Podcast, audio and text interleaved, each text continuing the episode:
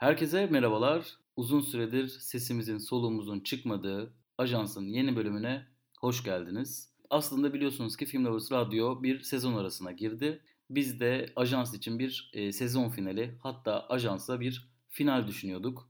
Çünkü Esen'le yapmak istediğimiz yeni bir podcast formatı vardı. Fakat maalesef ki ikimizin de kişisel yoğunlukları ve artık sinema sektöründe aynı şeyleri konuşmanın verdiği yorgunluk biraz bu bölümü yapmayı bizi erteledi ve bir veda edemeden Ajans'ın sonuna gelmiş gibi olduk. Ancak uzun süredir özellikle Esen'in üzerinde durduğu, araştırma yaptığı bir konu var. Ve bu konuyla ilgili de bir ses getirmesi amacıyla en azından hem Ajans'la bir final yapalım hem de bu konuyu gündeme getirelim istedik. Nedir bu konu? Kısaca biraz ondan bahsetmek isterim. Ardından da sevgili partnerim, sevgili beraber podcast yapmayı en sevdiğim arkadaşım Esen'le birlikte bu konuyu konuşalım. Şimdi biz bundan birkaç ay önce yine Ajans'ta özel bir program yaparak sevgili Fatma Gökçe'yi konuk almış ve Mimar Sinan Güzel Sanatlar Üniversitesi Sinema TV bölümü öğrencileri ve mezunlarının sosyal medyada dile getirdiği Mimar Sinan Güzel Sanatlar Üniversitesi Profesör Sami Şekeroğlu Sinema TV merkezinde nelerin olduğuna dair bir program yapmıştık. Bu programda sevgili Fatma'nın açıkladığı bir takım önemli olaylar vardı. Kayyum rektörün merkezin kilidini değiştirdiği, anahtarını kimseye vermediği, buraya kimseyi sokmadığı, buranın şu an yıkılmak istendiği, yıkılarak buranın yerine ne yapılacağını bilmediğimiz, kamulaştırılacak mı bilmediğimiz bir sürece girebileceğinden bahsetmişti. Burada çok önemli bir sinema arşivi olduğundan ve şu anda bu sinema arşivinin güvenilir ellerde olmadığını, öğrencilere ve mezunları olarak büyük bir tedirginlik içerisinde olduğunu belirtmişti. O dönemin ardından açıkçası bu yaptığımız programdan sonra bize birçok telefon geldi, fakslarımız kilitlendi, mesajlarımız susmak bilmedi ve dendi ki gelin burayı gezin, görün, bir de bizim açımızdan dinleyin. Diğer taraftan da bazı sinemacı dostlarımız da bu konuyla ilgili hem yaptığımız podcast'i dinlediği için hem de kendilerine de ulaşıldığı için fikir alışverişinde bulundu bizimle birlikte. Esen de o günden itibaren aslında hem Mimar Sinan'a gitti, hem konunun muhataplarıyla görüştü, hem de biraz da bunlarla ilgili bir takım araştırmalar yaptı. Esen, biraz istersen burada sözü sana bırakalım. Sen istiyorsan Fatma ile yaptığımız podcast'ten sonra neler olduğundan biraz bahset. Sonra ben de aslında tıpkı bu podcast'i dinleyen seyircilerimiz gibi sana merak edilenlerle ilgili birkaç soru yöneltmek istiyorum izninle. Tabii biz bu podcast kaydını yaptıktan sonra Fatma bize kendi tarafından olayları açıkladıktan, aktardıktan hemen sonra senin tarafına bir mail geldi Başak Ürkmez'den. Başak Ürkmez de o sıralar sanıyorum 7 aydır Sinema Televizyon Merkezi'nin müdürlüğünü üstlenmişti ve sana dedi ki lütfen gelin burada görün, durumu ondan sonra tekrar konuşalım. Ve biz o dönem sanıyorum işte hem pandemi hem de bizim kişisel yoğunluklarımız nedeniyle çok uzun bir süre kendisine geri dönüş yapamadık. Yaklaşık sanıyorum yani Şubat ayıydı o mail geldiğinde, sanıyorum Haziran ayında biz kendisine geri dönüş yaptık. Yine çok yoğun bir dönem olduğu için sevgili Utku bizimle gelemedi ama ben Deniz Tortum'la beraber, Deniz Tortum'da kişisel bir arşive karşı bir ilgisi var. Deniz Tortum'la beraber Başak Hoca ile görüşmek üzere arşive gitmek istediğimizi söyledik. Fakat kendisi dedi ki deprem meselesi nedeniyle binaya giriş çıkışlar gerçekten ciddi anlamda kısıtlı. Görevler bile çok nöbetleşerek girebiliyorlar. O nedenle ben sizi öncelikle bir Fındıklı yerleşkesinde isterseniz misafir edeyim. Sonra gerekli izinleri alırsam arşive de girebilirsiniz öyle bir durumda. Merkezde gezebilirsiniz dedi. Biz de bunun üzerine Fındıklı yerleşkesinde buluştuk. Ben ciddi anlamda genel olarak işte bu kayyum meselesi, zaten Boğaziçi meselesi falan da çok böyle gündemdeydi o zamanlar. O yüzden ciddi anlamda Başak Hoca'ya karşı bile, yani onu tanımıyorum etmiyorum. Ya, Handan Hoca'yı da tanımıyorum da. Yani genel olarak kayyum meselesi olduğu için biraz tabii ki tepkili gitmiştim. Biraz sohbet ettik. Sonrasında aslında Başak Ürkmez'in biraz daha konunun dışında bir yerde, tarafsız bir yerde yer aldığına karşı ben biraz daha ikna oldum. Konuştuk, işte arşivi bize anlattı. Bu toplantı sırasında ben hep şey bekliyordum. Eski yönetim hep kötülenir, işte onların yaptıkları hep kötülenir falan gibi bir şey bekliyordum. Tam tersi bir şey yaptı. İşte arşiv çok iyi bir yer aslında. İşte böyle bu kadar kıymetli, bu kadar değerli. Biz bunu nasıl koruyacağız şimdi? işte bir şeyler yapmamız lazım, hep birlikte yapmamız lazım gibi şeyler söyledi. Öyle olunca biz de oradan çıkamadık açıkçası. Yani bir haber yapıp da çıkalım, hemen podcast yayını yapıp da gidelim diyemedik. Ve kendimizi arşivin derinliklerinde bulduk, öyle söyleyeyim. Bu şekilde. O zaman ben birkaç soru aslında sormak istiyorum. Bandumcuya Dokunma isimli bir Twitter hesabı var. O Twitter hesabında çok da uzak olmayan bir tarihte, yani Ağustos ayının 2. haftasında bir takım paylaşımlar yapılmıştı. Ben de bu paylaşımlardan bazı notlar almıştım. Bu notlarla ilgili aslında birkaç bu tweette benim not aldığım flüdü okumak istiyorum sana. Burada şey deniyor, Rektör Handan İnci sinema televizyon merkezine el koymuştur.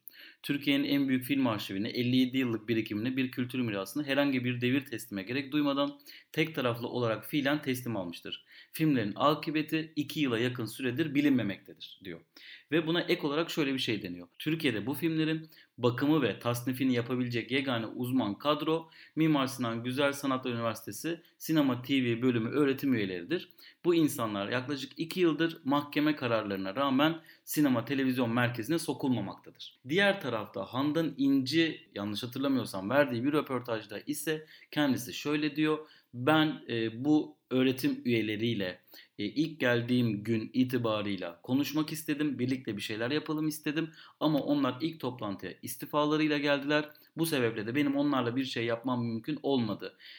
Eğer ki ben mahkeme kararına rağmen, eğer ki tüzükte böyle bir değişiklik yapmasaydım hiçbir hareket yapamayıp bu merkezi çok daha kötü hale sokacaktık. O yüzden bir an önce hareket etmem gerekiyordu diyor. Şimdi ben olayın dışından bir sinema sever olarak baktığım zaman Handan İnci'nin açıklamalarından şunu çıkartıyorum. Yapılması gerekeni yapmış. Ama bir yandan da hem Bandumcuya Dokunma hesabını takip ettiğim hem de Türkiye'nin içerisinde bulunduğu politik iklime baktığım zaman bir rektörün oraya atandığı zaman neler yapabileceğini ve bu söylemlerin aslında doğru olmadığını ya da doğru olsa dahi öğretim üyelerinin kendilerine rektör olarak atanmış bu kişinin aslında karşısında tabii ki doğal olarak istifalarıyla gitmesinin en doğru olduğunu ve bir şekilde bunun kamuoyu oluşturularak bu konunun gündeme getirilmesi gerektiğini düşünüyorum. Yani aslında bir tanesi ne kadar doğru gibi gözükse de Türkiye'nin içerisinde bulunduğu politik iklime baktığımız zaman bu doğruların aslında içerisinde ne kadar büyük yanlışlar barındırdığını tahmin edebiliyorum. Fakat kimseyi zan altında bırakmamak için bu konuyu benden çok daha iyi biliyorsun diyerek sözü sana bırakmak istiyorum. Yani aslında tam olarak galiba söylediğin gibi, yani dediğim gibi biz Handan İnci ile hiç görüşmedik, konuşmadık ama ben isterim kendisiyle de konuşmak. Ama her yerde röportajı var, yani daha farklı şeyler söyleyeceğini de düşünmüyorum. Çok iyi niyetli bir açıklama yapıyor. Evet, eski yönetimi kötülüyor ama onları hadi bir kenara bırakalım. Ama onun dışında çok da şey yapmıyor mesela arada bir. Röportajlarını hep öyle inceliyorum ben. Onlardan bahsetmek istemiyorum. Şu anda işte yapılması gereken şey işte bir bina bulmamız lazım. Arşivi bir an önce o binaya taşımamız lazım. Ki hani güçlendirme yapacaksak ya da bu binayı yıkacaksak arşivi korumak için. Bu arada şöyle bir durum var. Bizim gördüğümüz bina yerleşke çok büyük bir yer ve orada sadece arşiv yok, yani arşiv oranın en kıymetli yerlerinden biri aslında ama öyle değil. Yani hemen yanında bir tane laboratuvar var, o laboratuvardaki makinaların her biri bile çok çok kıymetli makinalar ve oralarda hep böyle işte filmler yıkanıyor, restore ediliyor o laboratuvarda. İşte en son 3 Arkadaş filmi restore edilmiş, 2011 yılında sanıyorum bitmiş onun restorasyon işi. Yani çok çok büyük bir yer ve devasa bir fasilite. Şimdi oradaki tüm hizmet, yani sinemaya olan hizmet ayakları, işte restorasyondan tutun yapıma kadar, bir tane de çünkü stüdyosu da var. Ve orası televizyon ve sinema stüdyosu aslında. Yani orada daha önce NTV ve işte Show TV gibi kanallar yayın da yapmışlar. Gerçek anlamda bir şey yapılmış aslında. Bizim böyle hayallerimizi süsleyen bir merkez. İşte öğrenciler orada öğreniyorlar, sonra film yapmayı öğreniyorlar ve gerçekten sektörle de bağlantı kuruyorlar falan diye devasa bir şey haline getirmişler. Şimdi böyle bir şeyi yeniden hayata döndürebilmek ve işte güncel bir şekilde işte teknolojiyi falan da takip ederek hayatta tutabilmek çok ciddi bir bütçe, çok ciddi bir emek ve bence çok sayıda emekçi gerektiren bir şey. Fakat Orada o kadar çalışan kişi yok aslında. Yani eskiden de yokmuş, şu anda da yok. Çok fazla sorunu var oranın. Handan İnci'nin iyi niyetli olup olmamasını kenara bırakalım. Eski yönetimin çok iyi şeyler yapıp yapmamasını kenara bırakalım. Bence tartışmamız gereken çok bir gündem var. Oradaki film arşivi birincil olarak, ikincil olarak oradaki restorasyon makineleri ve işte genel olarak o merkezin yaşayan bir yer olarak devam etmesi için yapılması gereken bence birkaç yıllık bir proje sunulması gerekiyor. Ve böyle bir yerde eski ve yeni yönetim çatışmasına harcanacak zaman yokmuş gibi geliyor bana. O nedenle ben biraz daha taraftarıyım. Yani dediğim gibi ilk gittiğim zaman eski yönetimi savunacağız tabii ki. Çünkü yeni yönetim her şeyi ele geçirmek istiyor ve filmlerin akıbeti belli değil diye düşünüyordum.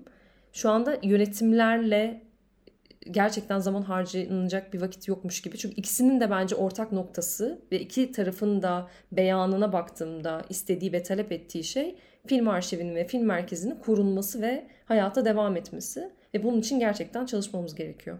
Ve bu podcast'ta umarım böyle bir çağrı olur. Herkes konu hakkında yapabileceği her şeyi yapmak üzere bize ulaşır. Mimar Sinan'a ulaşır ve orayı yeniden canlandırırız. Burada benim gözlemlediğim kadarıyla iki tane temel problem var. Daha doğrusu bu iki konunun tartışılması gerekiyor. Bunlardan birincisiyle başlamak istiyorum. Bunlardan yani bana göre birincisi ve önemlisi. Diğeri aslında galiba daha önemli bir konu ama buradan başlayalım.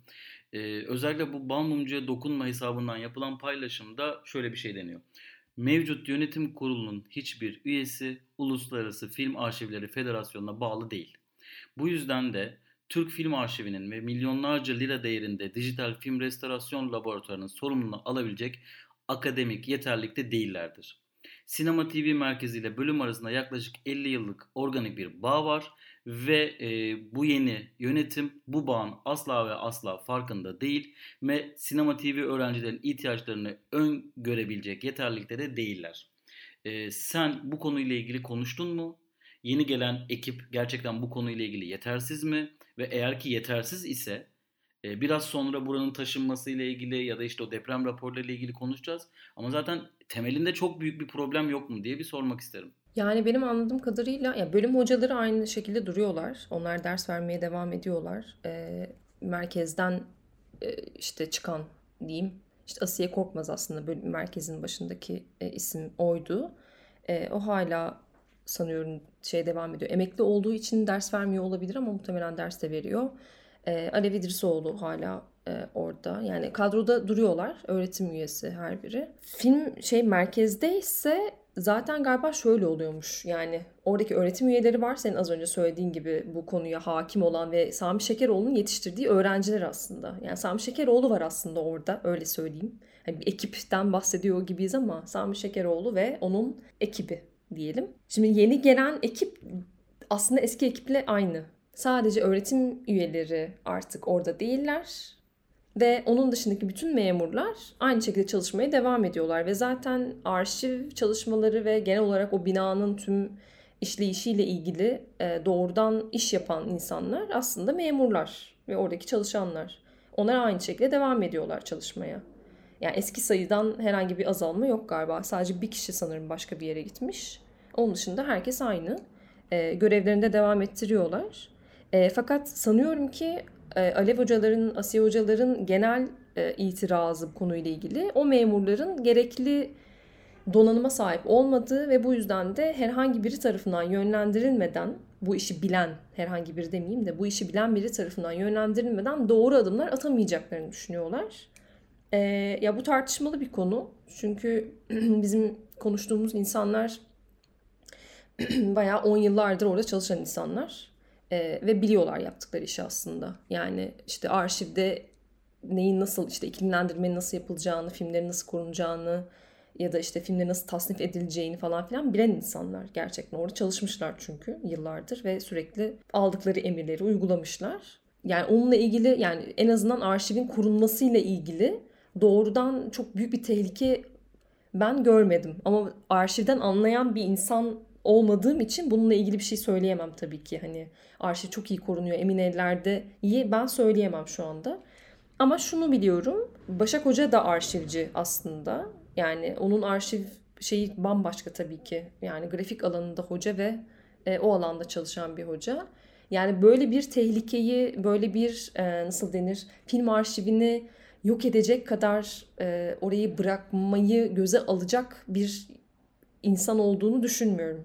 Gerekli adımları atardı eğer öyle bir şey olsaydı. Ama şu anda zaten çok geniş bir çağrıyla gerçekten bu işten anlayan ve belli bir birikimi de olan insanlarla görüşmeye çabalıyorlar sürekli. İşte yapımcılarla sürekli konuşuyorlar falan filan. Ama onun da dışında ben şunu birkaç kere duydum. Başak Hoca'dan da, oradan çalışan memurlardan da, yani keşke tamam işte Handan İnci buraya el koydu, o bu şu falan, ama keşke bizi mesela bırakmasalardı gerçekten. Yani bu istifa etmek aslında ve işi durdurmaya çalışmak biraz ona doğru kaymış. Yani anlayabiliyorum, politik olarak bence çok doğru bir hareket. O öyle bir durumda istifa etmek, eski yönetimin yaptığı şey yani.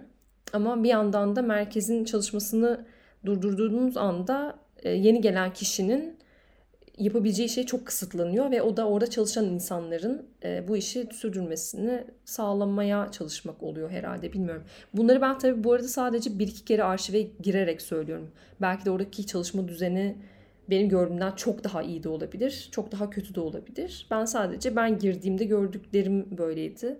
Ama dediğim gibi bu konuyla ilgili de bu da bir çağrı. Yani gerçek anlamda arşiv bilen, arşivin nasıl yürümesi gerektiğini bilen insanların bu konuyu takip ediyor olması ve bana kalırsa Başak Hoca ile iletişime geçip destek olması gerekiyor diye düşünüyorum. Bir yandan da sanki bu istifalar rektörün ekmeğine de yağ sürmüş gibi gözüküyor senin anlattığın kadarıyla. Yani tam aslında dediğim gibi politik olarak doğru bir yerde durup evet gibi, yani eğer gerçekten kötü niyetli kayyum bir rektör varsa aslında onların o kişinin işine yarayacak bir şey. Yani Handan İnci ismiyle bir şey söylemek istemiyorum çünkü gerçekten tanımadığım ve konuşmadığım biri.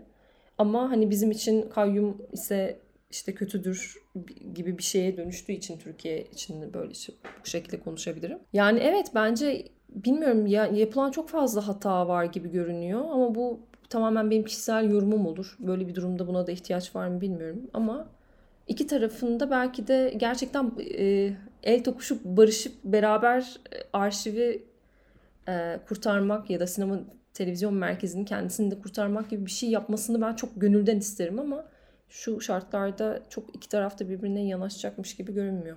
Şimdi açıkçası sen tabii içerisine gidip düzenli olarak orayı gördüğün ve bir şekilde sinema merkezinin kurtulmasını istediğin için aslında çok doğru bir noktadan bakıyorsun ama bir yandan da ben tamamen dışarıdan bakan biri olarak ortada bir kayyum varsa buna ne kadar karşı olduğumuz ortadayken öncelikle sanki istifa edecek biri varsa kayyum istifa edecek. Sonrasında insanlar gelip orada tekrardan haklarını arayacaklar ve en güzelini yapacaklar diye düşünüyorum. Ki bu Boğaziçi Üniversitesi öğrencilerinin çıkardığı sesten sonra aslında bu hepimize bir örnek oldu ve farkına vardık ki Türkiye'de kayyum ilk kez Boğaziçi Üniversitesi'ne atanmadı. Daha önceden zaten atamalar başlamıştı. Ve bunun boyutlarının aslında bu sinema arşiviyle birlikte ne boyutlara gelebildiğini de şimdi görüyoruz. Şöyle bir durum var, sanırım en temel konu bu binanın yıkılmak üzere olduğu sebebiyle buradan taşınması gerektiğini söylüyor yeni rektör Handan İnci. Diğer taraftan ise buranın eski öğretmenleri ya da bu konuyla ilgili ses çıkartmaya çalışan öğrenciler ve mezunlar da şunu söylüyor ki bu binanın yıkılmasına dair kesin bir bulgu yoktur. Bu bir. İkincisi, bu Mimar Sinan Güzel Sanatlar Üniversitesi'nin neredeyse birçok alanı depreme karşı yenilenmişken, kuvvetlendirilmişken burası kuvvetlendirilmiyor. Neden? Bir diğer konu ise şu, deniyor ki burası yıkılacak, kamulaştırılacak, AKP iktidarından alışık olduğumuz gibi belki de başka birilerine verilecek ya da başka bir şey yapılacak. Bu yüzden de aslında burayı, bu arşivi buradan atmak istiyorlar. Buranın kolonlarının zayıflamış olması vesaire de bir bahane. Sen şimdi daha detaylı anlatacaksındır ama benim gördüğüm şöyle konuşmalar var. Bir taraf diyor ki bizim internet sitemize girip bütün detaylara bakabilirsiniz. yıkılmaya yüz tutmuştur burası ve bu açık ve nettir. Diğer tarafta da bazı işte mimarların açıklamalarını okuduğum zaman şöyle diyorlar. İnternette yer alan bu dosyalar kesinlikle ve kesinlikle sağlıklı değildir. Bunlara bakarak biz bu bina yıkılmalıdır diyemeyiz. Diyorum ve bildiğim azıcık bilgiyle birlikte sana bırakıyorum sevgili Esen Tan sözü bir kez daha.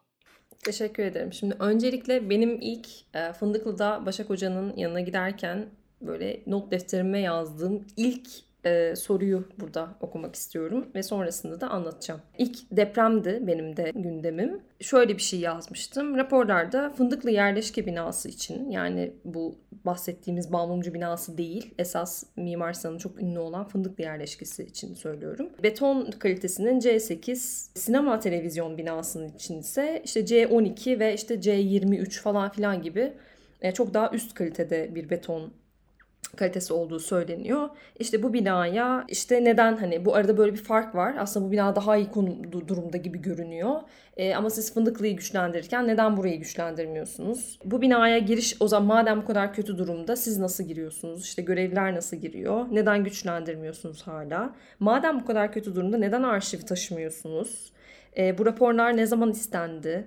Falan filan gibi bir sürü soru sormuşum kendimce. Sonra Başak Hoca konuşurken ben bunları hem Başak Hoca'dan aldığım cevaplarda hem de kendim cevaplayarak şu şekilde açıkladım kendimce. Şimdi birincisi ben binaya gittim gördüm. Deniz Tortum da gitti gördü. Binanın durumu gerçekten iyi değil. Yani 2 yıllık süreç içerisinde bu kadar kötüleşmiş gibi bir şey düşünmek de mümkün değil. Yani herhalde pandemi için söylüyorum bunu. Sadece Handan İnci'nin gelmesi meselesi üzerinden değil de. Yani pandemide işte kimse oraya gitmedi etmedi, o yüzden bina böyle çökmüş falan gibi bir şey değil. Orada daha önce bir deprem olmuş ve İstanbul'da olan en son depremden bahsediyorum. O sırada işte Handan İnci de orada geziyormuş hatta ve işte çok korkmuş kendisi. Bunun üzerine tekrar rapor istemiş. Röportajlarında falan da var hatta bu.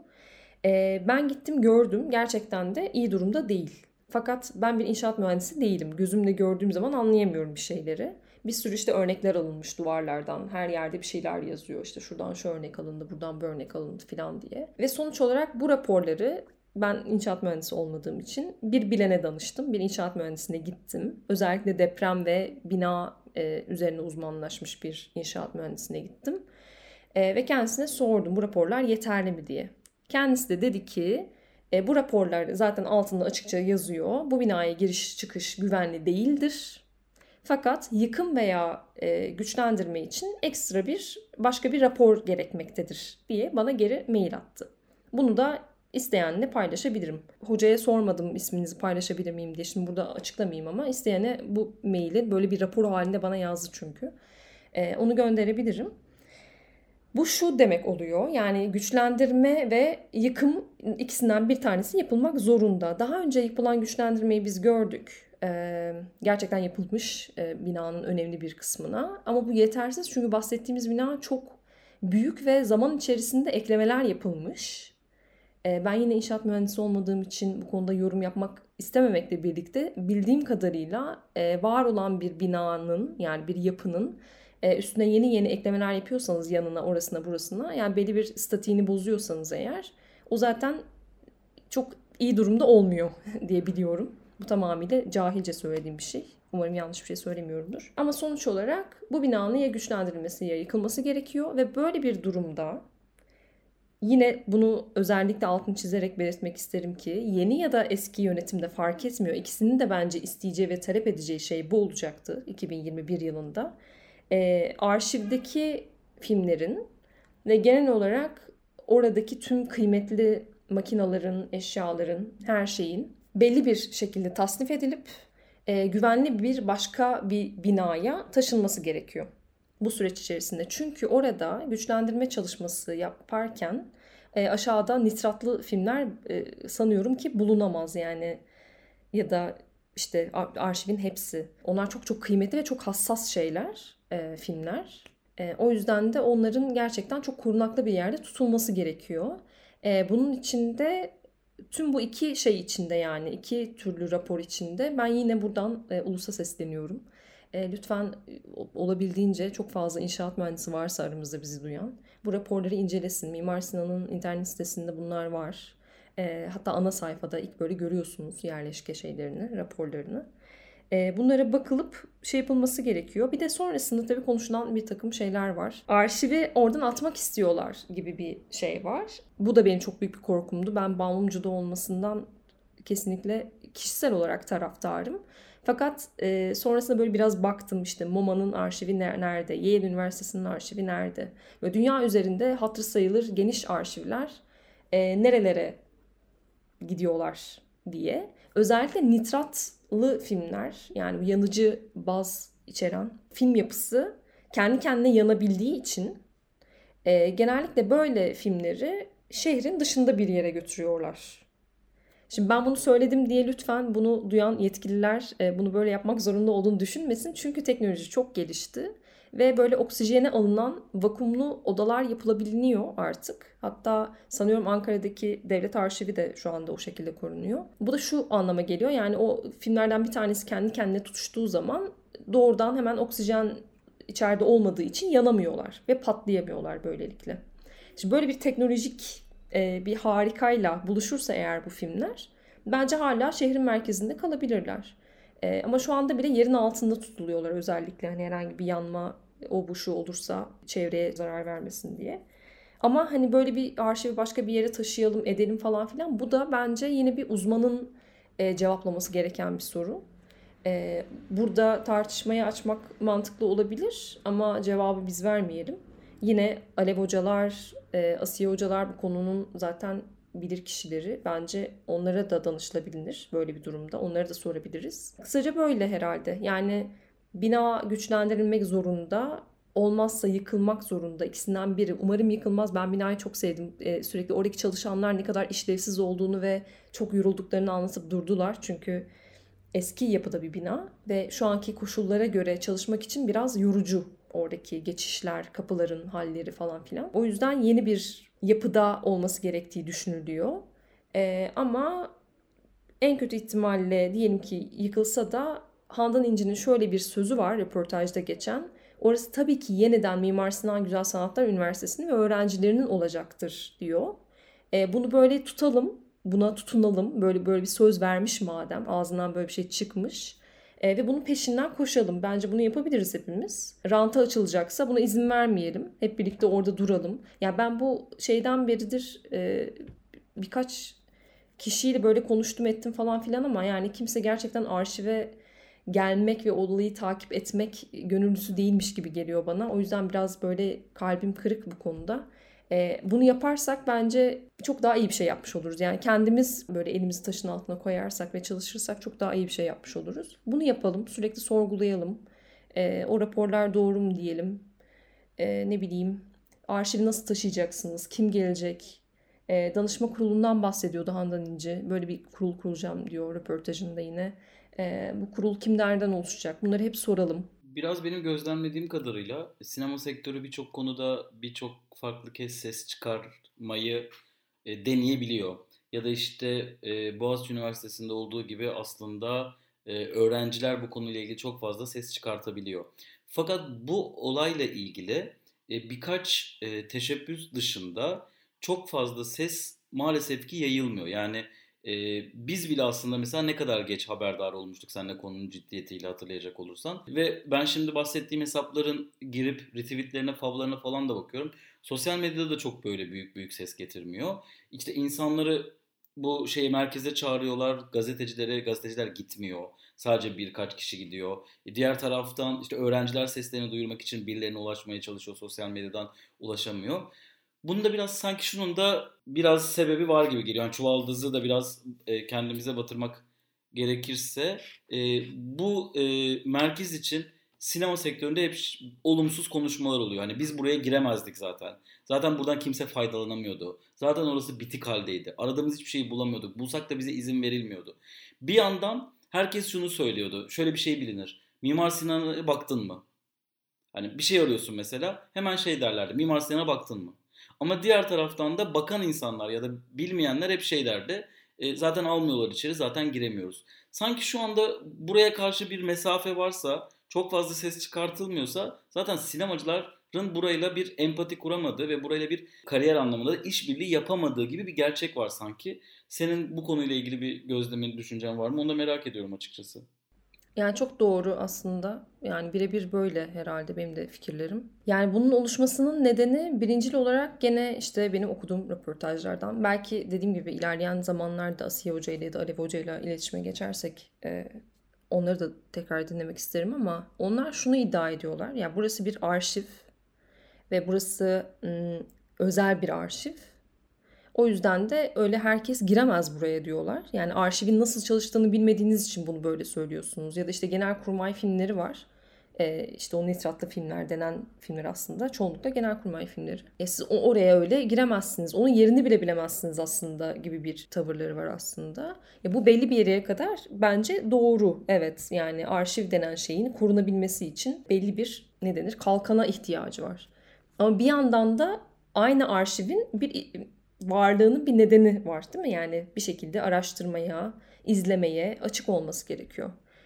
Fakat bu yapılamıyor yani kataloğu olmadığı için birincil olarak ve insanlara ulaşamadığı için. Bence yine yeterli sayıda çalışanı da olmadığı için, insanlar yetişemediği için oradaki işe. Yani bir kataloglama, envanter çıkarma, osu busu şusu, bunların her birinin çok ciddi bir şeyi var. Bunlar olamadığı için sanıyorum bir şekilde gerçekten sektörle ya da sinema severlerle diyeyim tam anlamıyla buluşabilmiş bir yer değil. Bir de kapalı bir yer orası, dediğim gibi yani orası Profesör Sami Şekeroğlu Sinema Televizyon Merkezi.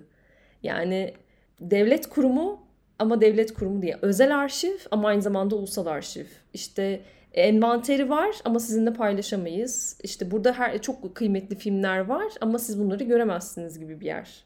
Yani çok muğlak bir varlığı var. Hatta keşke yani umarım yıkılmadan işte ya da güçlendirme çalışması sırasında ya da depremle onunla bununla şununla başına bir şey gelmeden keşke herkes görebilse o binayı. Yani herhangi birini bile ben oraya koysam, birazcık bir tur attırsam şeyin içinde, arşiv için söylemiyorum sadece bunu, böyle birkaç tane odaya şöyle bir kafasını sokup baksa herhangi biri, sokaktan birini çevirsem ağzı açık kalır yani, çok çok kıymetli şeyler var içeride. Biz dokunmaya falan kıyamadık yani öyle şeyler. O yüzden bilmiyorum, orasıyla bir şekilde bir bağ kurulması gerekiyor. Bilmediğimiz için, görmediğimiz için böyle hep geri planda kalıyoruz ama zaten bilelim, görelim, orayı yaşatalım diye bir şey yapmamız gerekiyor. Bu programın aslında asıl amacı biraz bilgilendirmek, bir yandan da aslında bununla ilgili dikkat çekmek. Elbette ki bizden çok daha bu konuyla ilgili bilgili olan araştırmacılar, sinema severler, gazeteciler vardır. Bu konunun bir şekilde gündeme gelmesi gerekiyor ve bu konuyla ilgili konunun şu anda muhatabı olan kişilere tamamen bırakılmaması, onlar zaten kendileri eğer ki gelsinler burada konuşalım diyorlar. Evet, belki bir kayyum rektörü muhatap almak istenmiyor ama bir yandan da burada başka bir problem var. En azından o problemi çözmek için belki sosyal medya üzerinden, belki buluşarak, belki bir şekilde bir gündeme gelinmesi gerekiyor ve aslında Esen Tan bu konuyla ilgili bir ses çıkartarak biraz buraya dikkat çekmek istiyor. Bu programın asıl amacı bu.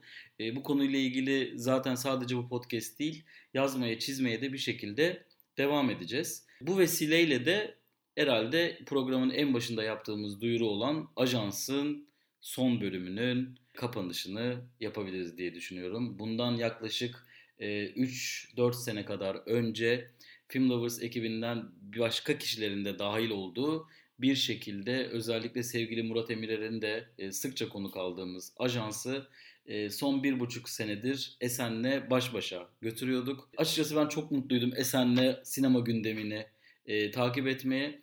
Ama şöyle bir gerçek var ki hem Esen'in akademik kariyeri hem benim diğer taraftaki Beyoğlu sineması, Kutsal Motor ve Film Lovers kariyerim haftanın sinema olaylarını sıkı sıkıya takip edip bir de onun üzerine podcast kaydetmek üzerine epey zorlanıyoruz. Bu durumda da verdiğimiz vaati, verdiğimiz sözleri tutamıyoruz gibi oldu. Onun yerine daha enerjik, daha eğlenceli, daha kafamıza göre bir podcast yaparsak sanırım herkes için daha iyi olacak. Ama tabii ki Film Lovers Radyo'nun özellikle yeni döneminde yeni genel koordinatörü Oğuzhan Durmuş ile birlikte yeni programlar olacak ve sinema haberleriyle ilgili de yine Film Lovers'tan Erhan Tan ve Zeynep Pınar Uçar'ın zaten yeni bir programı olacak. Tabii ki adını ajans yapamayacaklar çünkü ajans bizim bebeğimiz, çiçeğimiz. Onun adını vermeyeceğiz. Kafamıza eserse Esen'le oturup ajans da yaparız. Sonuçta bizim istediğimiz gibi, kimse engel olamaz diyorum. Ve yavaştan veda ediyorum. Esen, senin söylemek istediğin son bir şey var mıdır? Vallahi çok teşekkür ederim Utku. Öncelikle sana ve dinleyen herkese. Çok güzel bir devir kapanmış gibi hissediyorum.